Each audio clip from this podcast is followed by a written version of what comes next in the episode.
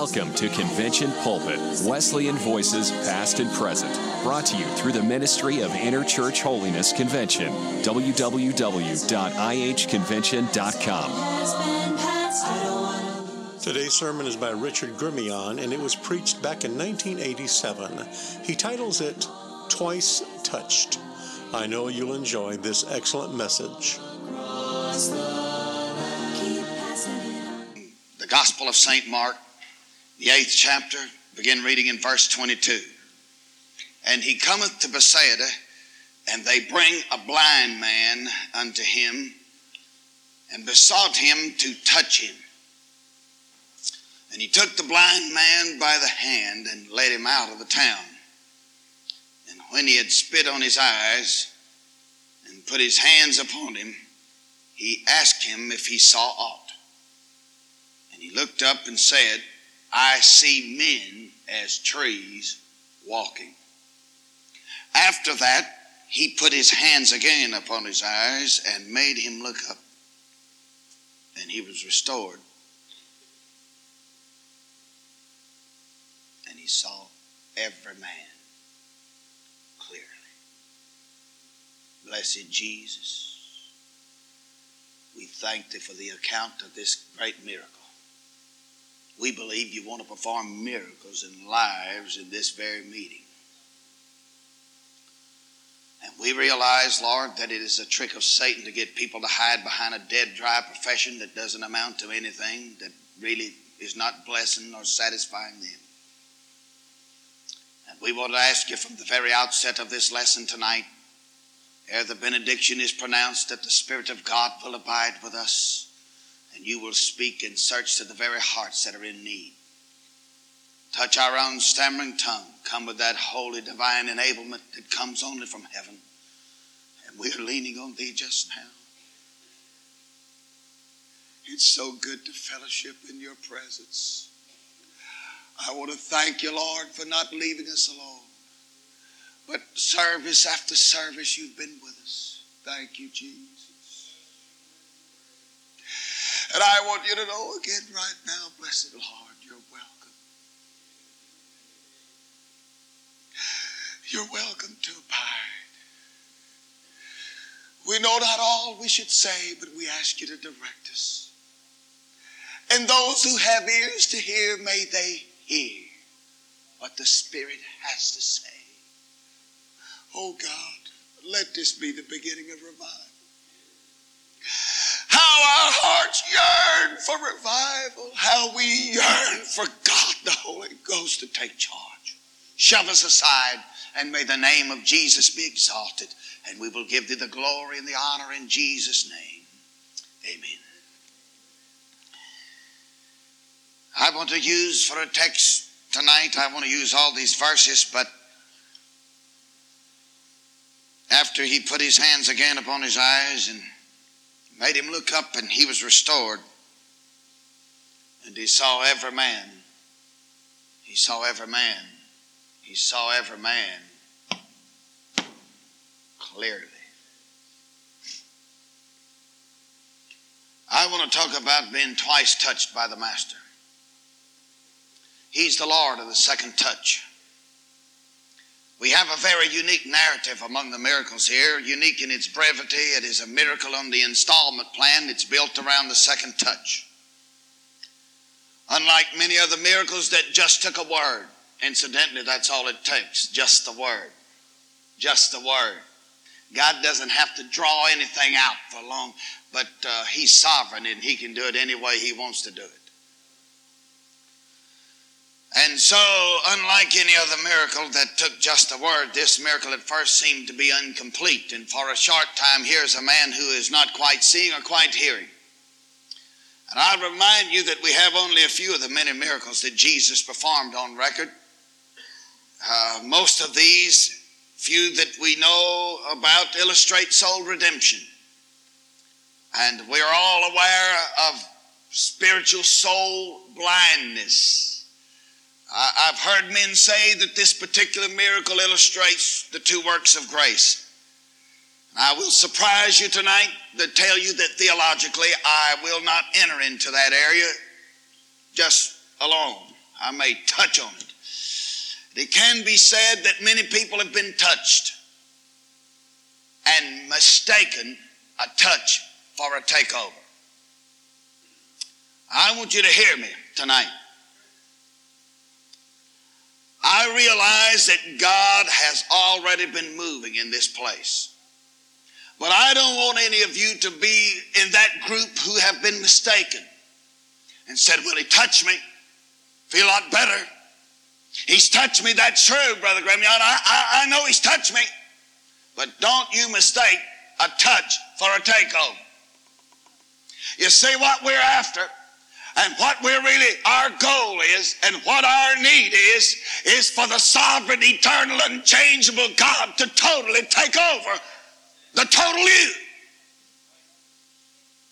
You need more than just a little touch to feel better during this meeting. You need more than just to get the tires pumped up so you can run pretty good here this meeting and then run on flat tires the rest of the semester.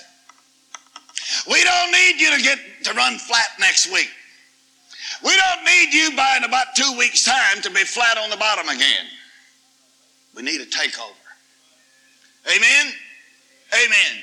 Come on, can you say amen? Or oh me. However you want to say it. Personalize it. Don't say amen for my benefit, say it for your benefit. Amen, Lord. I want to take over. I don't want to dally around in the fringe areas. I don't want to play in the shadows. I want to take over.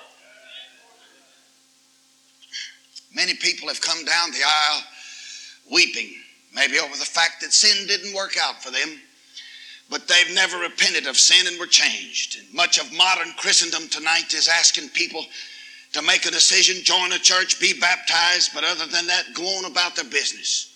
And these people go on lost. And much and most of the church world today is doing nothing more pardon me, but this is the way I feel it, is doing nothing more than promoting rank heathenism in our country. Leaving people bound in their sins, telling them they got to sin every day in word, thought, and deed.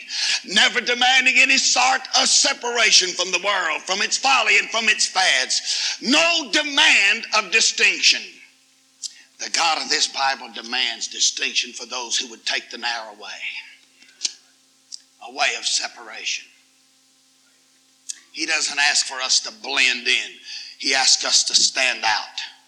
Glory be to God. But there's a part of the body of Christ, it seems, who do not have a clear vision, who see only partially, not clear enough to be clear in sight, nor blind enough to be totally blind. And I, I want you to hear me tonight. Nobody ought to have to live like that. I, I see, preacher, but I don't see good. I see, I see good enough to not be legally blind, but I'm blind enough to not say I see real good.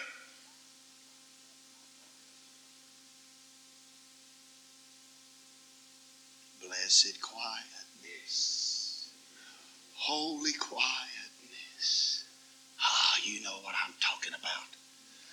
I have tried to during the time that I'm here under the uh, leadership of the Spirit of God to touch on what I think is the major need of the holiness movement in our day.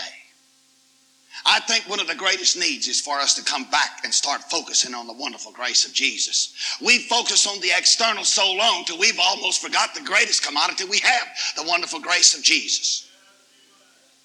I've tried to get us to focus on the fact of what real salvation is all about. It's not just know so, it's show so also. And if you don't show it, there's no need to holler, you know it. We've tried to do that. I think I'm on another uh, strain of thought here tonight, vein of thinking here that I believe is one of the major problems of the holiness movement. I want you to hear me closely. Here's a man, he's got a problem. I see, but I don't see clearly.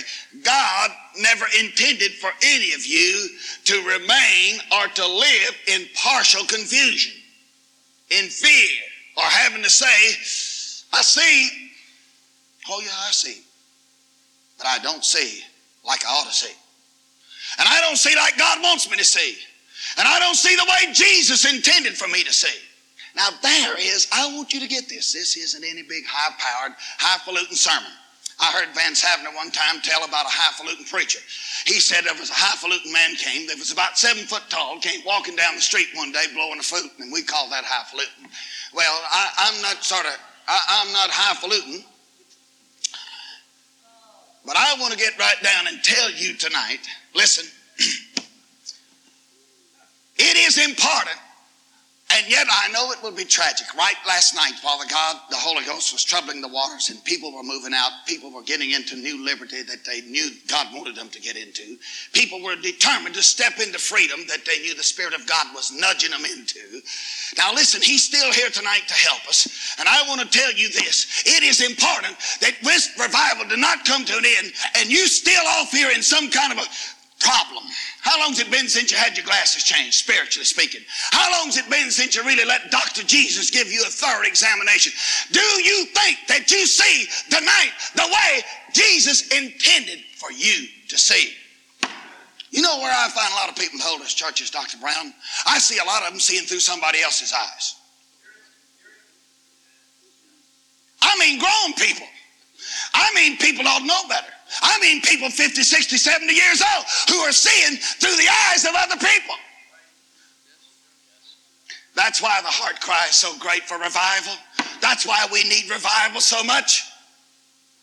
And it's important that we begin to cry out that Oh, that this student body collectively, 100%, and I'm going to just be real foolish and say 100%. I know it'll never be 100%. There's some of you that are going to hide in the shadows through this whole time. Not only this revival, but any revival, the camp meeting. You're going to play your way through this whole time here in this church, in this, in this uh, great institution of learning, with all of its great heritage, with all the great ones, means nothing. You're going to take the cheap discount route, and you're not going to come clean. But there's enough of you here tonight blessed be God. I'm going to be faithful. The Holy Ghost is going to be faithful. This men are going to be faithful. There's a way for you to get out of confusion and blindness, and you can get to the place where you see just like Jesus wants you to see. No doubt there have been times when we all have caught ourselves looking wrongly at an event. We're human. Misjudging wrongly because some brother or sister wrongly analyzing some situation we find ourselves in, and we speak not having seen, and we judge not having all the evidence. And quite frankly, I want to tell you, God did not plan it this way. That's why it pays to have a good reverse gear and just back up and say, Well, I know I took that stand and I know I said that about him, but I didn't see him right. Come on. Bear with me as I try to address this matter, a matter or two. I think it's possible, Brother Miller, I think it's possible for a whole denomination to be blind or to be half blind. So many are. When it comes to deliverance from sin, when it comes to separation from the world, when it comes to true holiness, the average denomination in America tonight is scared to death of true holiness. Now think with me. I can't, you can't, we can't turn all these big denominations around. Most of them tonight are already apostate. But what about us? Wherein are we blinded? And wherein is our vision impaired?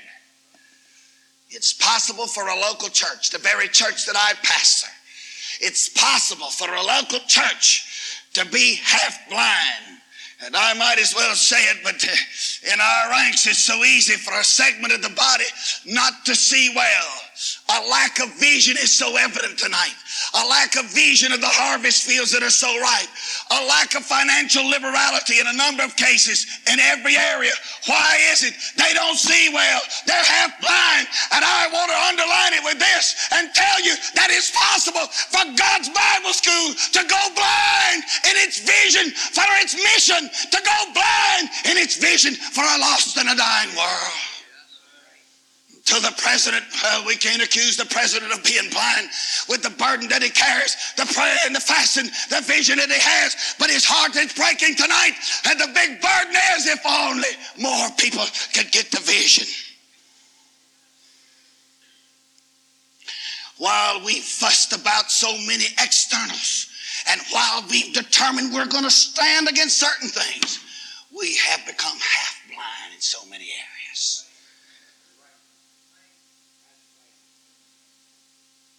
You know the one hope of this thing, don't you? You know the one thing that's going to perpetuate this thing is to see like Jesus intended to see.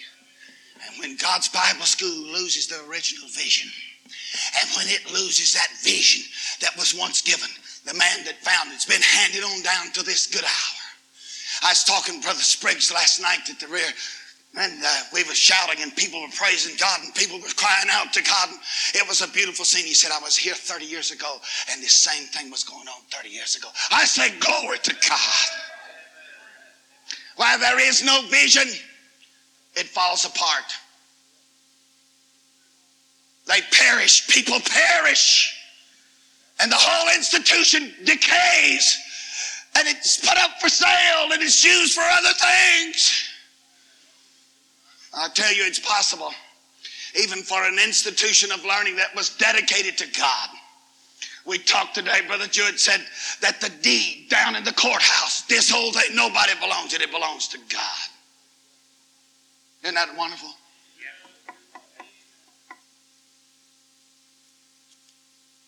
Say tonight, we can talk about those type of things and still go blind. The only hope tonight we have is we will pray, oh Jesus, Jesus, where is the healer? Come touch my eyes. Come touch me. I've got to have another touch. I know I'm seeing, but I don't see like you want me to see. I wonder how many people here tonight, if you were really put to the test and I'd ask you to fill out a little questionnaire and pass it out, could you really write down, oh, I said, well, yeah, I'd be even fair. Don't even sign your name. Could you really say under God that you really believe with all your heart? You've got the clearest vision you've ever had and you really see like God wants you to see. I tell you, before I came to this service tonight, I thought, oh my God, help me to see this thing the way you want me to see it. Help me to see this student body. Help me to see the faculty. Help me to see this whole thing of revival this week. Help me to see it the way God wants me to see it.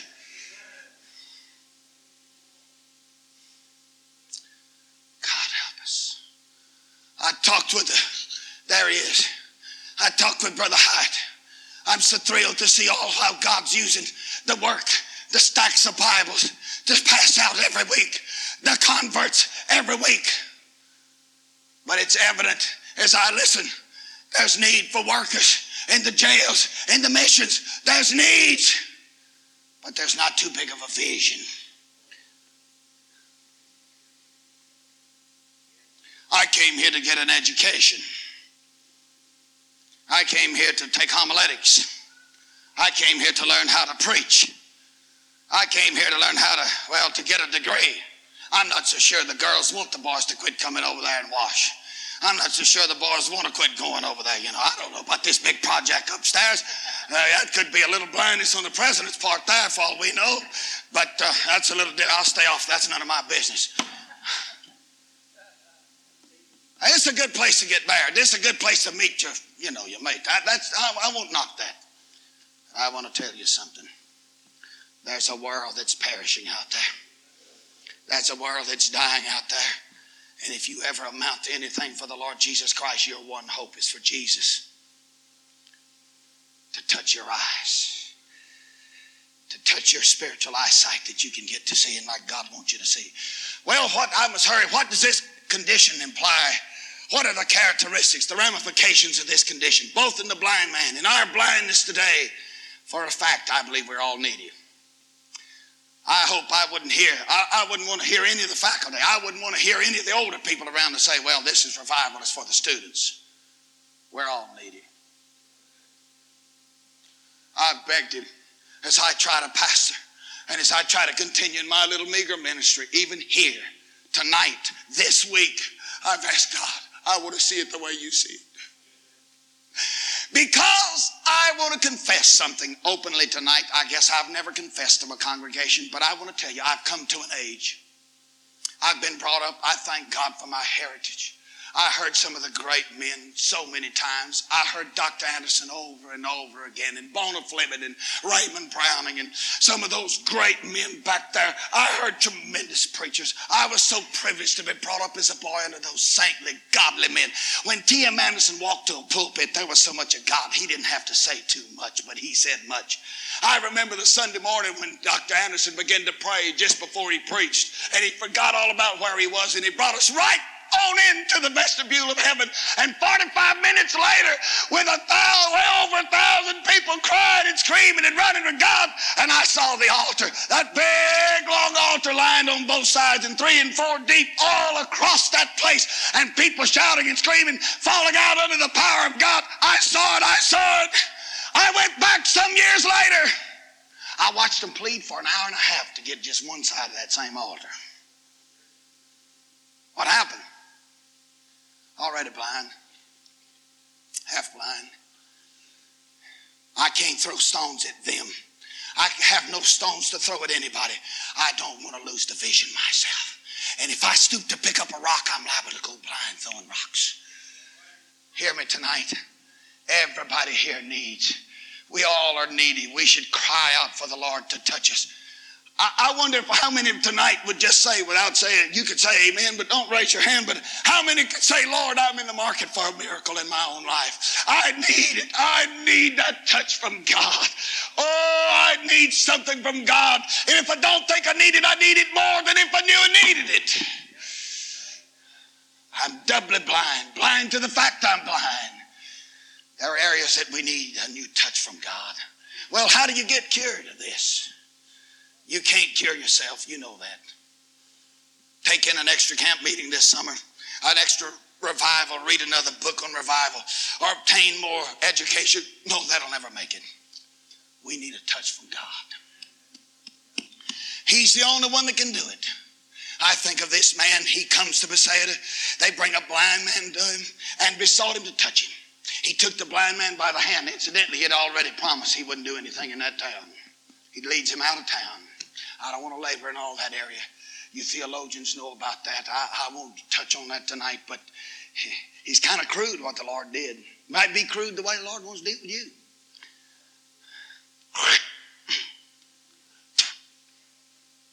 You said, preacher. Well, if I understand anything, now there might be some Greek interpretation, there might be some other sort of translation, but the spit, spit to me, he just spit on his eyes. Well, that's crude. That's Jesus too. You know, I told you the other in a previous service that Jesus made people nervous because he was free to obey God the way God wanted him to obey. And you'll always make people nervous when you start obeying the Spirit of God. And you've got to decide are you going to obey God or are you going to be bound to the nerves of somebody else? Amen. Well, he spit in his eyes. And he put his hands on him and he asked him, Did, Do you see anything? Why, he said, Yes. Oh.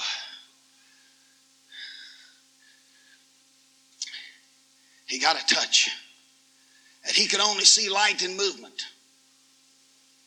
And uh, he knew that men were mobile and uh, trees were stable. And when the Lord asked him if he could see, his best reference that he could say, uh, could think of was, Well, I see men like trees.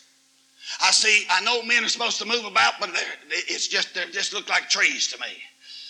I, I can't tell the difference. The difference I can tell is in the movement. Now, hear me. The clearest, I'm about to say something real important. I try to say it at least one important thing every message. Now, get this closely.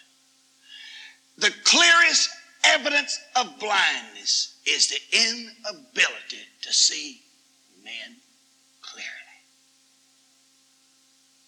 You think this needs to be preached among us? Follow me. And you say amen over and over again. The clearest evidence of blindness is the inability to see men clearly. I hear there's another verse that he says, I counsel thee to come. I've got some salve. Anoint thine eyes. That Holy Ghost eye salve. It's ne- hey, he hasn't run out of it. Oh, there's never been such a need for Holy Ghost salve as it is tonight in our time. But you can check your problem, your weakness. You can check a, a haunting situation in your life. Somewhere in it, it will be complicated and rendered more complex by the fact that you can't see whoever it is you're looking at like you ought to see. And you haven't seen them like they ought to be seen until you've gotten God's point of view. Churches have been split because the preacher did not see the crowd as he ought to see them. Churches have been split because there's one bell sheep that stands up and sees it all the wrong way. And again and again, churches can stockpile big coffers of money because they don't see the need for a mission cause of, of supporting a school like this. They don't see, they don't see. And people can hoard great amounts of money and they're heading to the judgment with great estates and great CDs and great bank accounts and all, such as never before in the history of mankind. People in America are going that way. While the millions are starving to death in Europe, but they don't see, they only see how they got to take care of themselves. I'm talking about holiness people who profess everything between the lid of the book, who take strong stands they don't see anymore.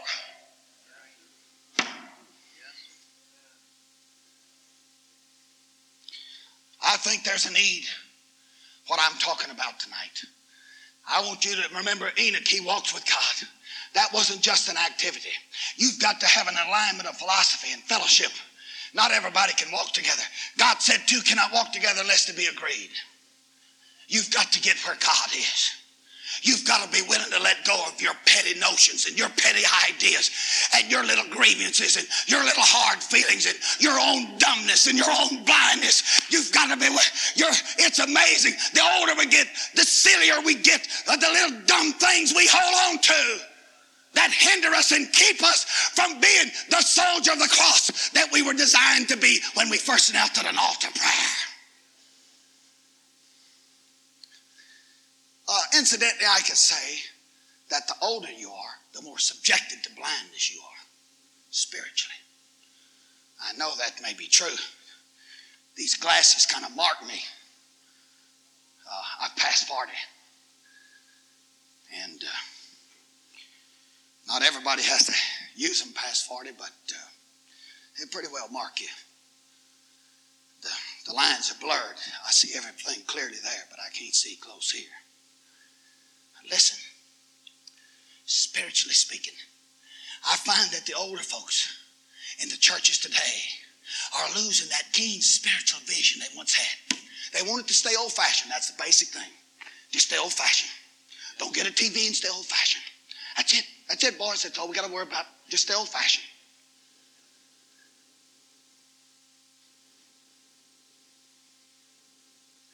I want to stay old fashioned.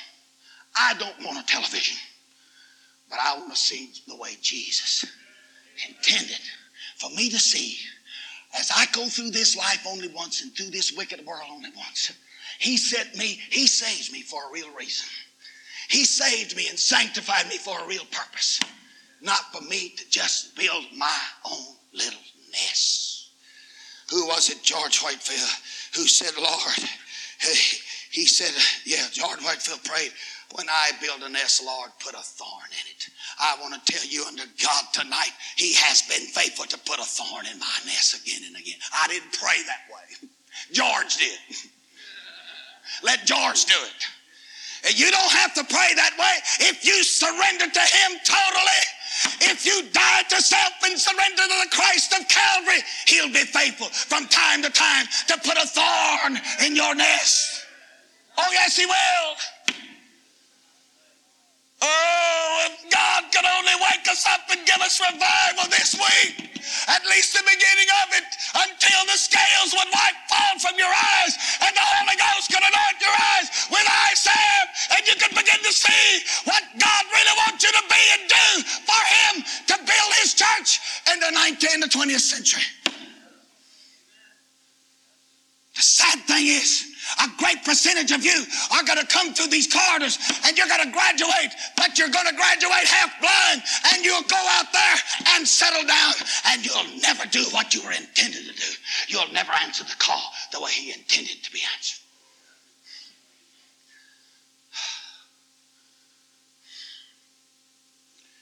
You don't know how much depends on your obedience this week. Whether you're a senior or just a freshman or somewhere in between.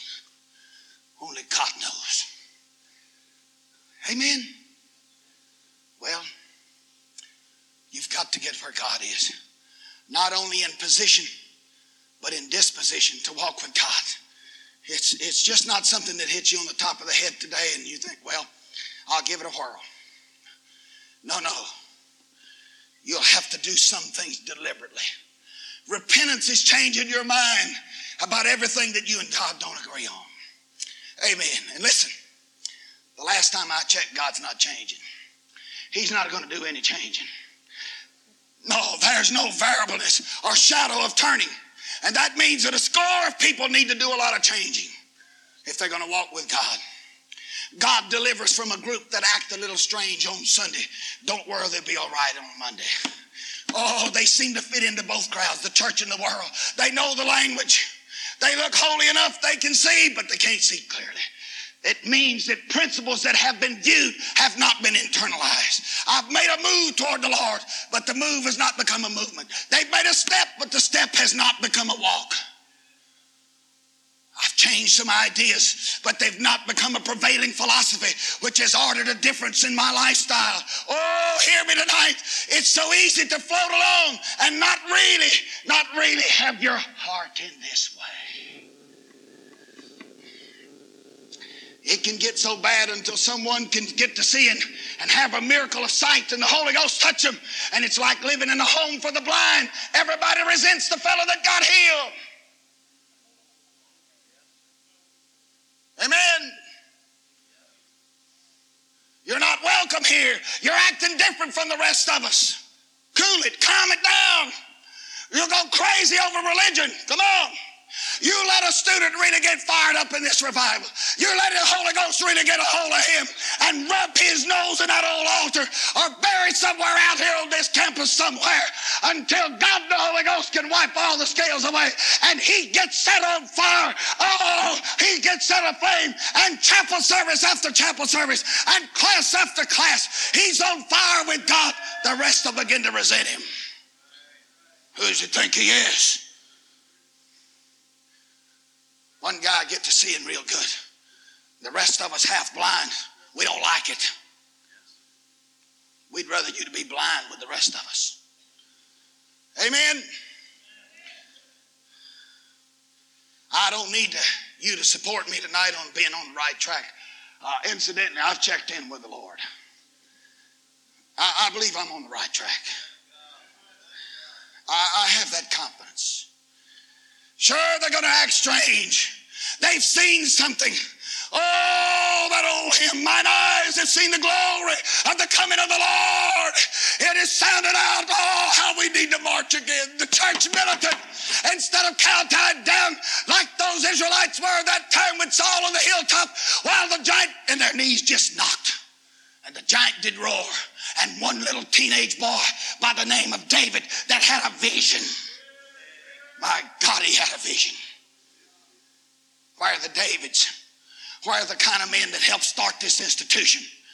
You mean to tell me flesh and blood's different than the flesh and blood when this thing started? Not on your life. God hasn't changed. His, his, his ability to make that Holy Ghost eyes have has not run out in one little bit. It's how willing are you? How willing are you? How far will you go?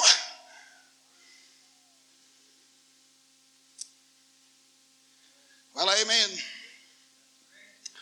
That's why revival in a church causes a problem. You have the sighted living with the blind and the half sighted who don't belong to the sighted or the blind.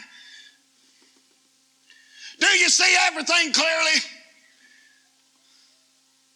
Are you looking through someone else's eyes tonight? You see everybody clearly? Is anybody bugging you? How about on that floor you, you stay on? Let's come on home. Uh, let's see, my room's 103. What's your number?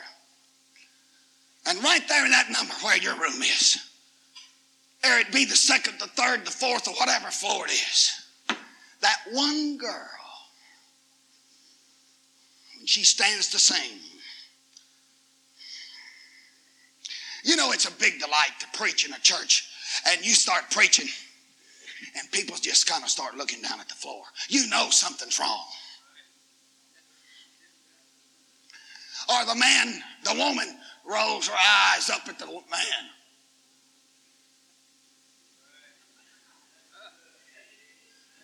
If we're going to have revival, this faculty cannot be on the outside of the fringe, I promise you. You say you picked on us quite a bit. Going to do it till the last night. I want to tell you, there's no school going to rise above the faculty and its leadership. And if you're courting some little old petty stupidity about somebody in the faculty or somebody in the whole staff or something, you need a touch bad tonight. Amen. I don't think you are, but if you are, God knows you. I don't know you. I haven't heard, but God knows. And if you young people think you're getting by and you can go through this and there's some old boy or there's some old girl, just you can't hardly stand them. Why did they put them up to sing again and again? Why did they let them have those? And you just take the tuck head and look down. You're in bad shape already. I don't know how many touches you're going to need, but I want to tell you if you mean business and you'll come and let go and let God, He's got enough touches available to get you on your feet and get you to looking above everybody else. And you can take a run. Talk about a little walk for Jesus. That was nice, but God's got a lot more than that ready for you, honey. He's got more than a little walk for you to do. He may put you to the far ends of the world, but He can't do it if you're just sort of half blind. You're just of that guy with that white cane. He's trying, he's feeling his way. Man, you can't put him out on the firing line. He'd get shot down right away. Come on.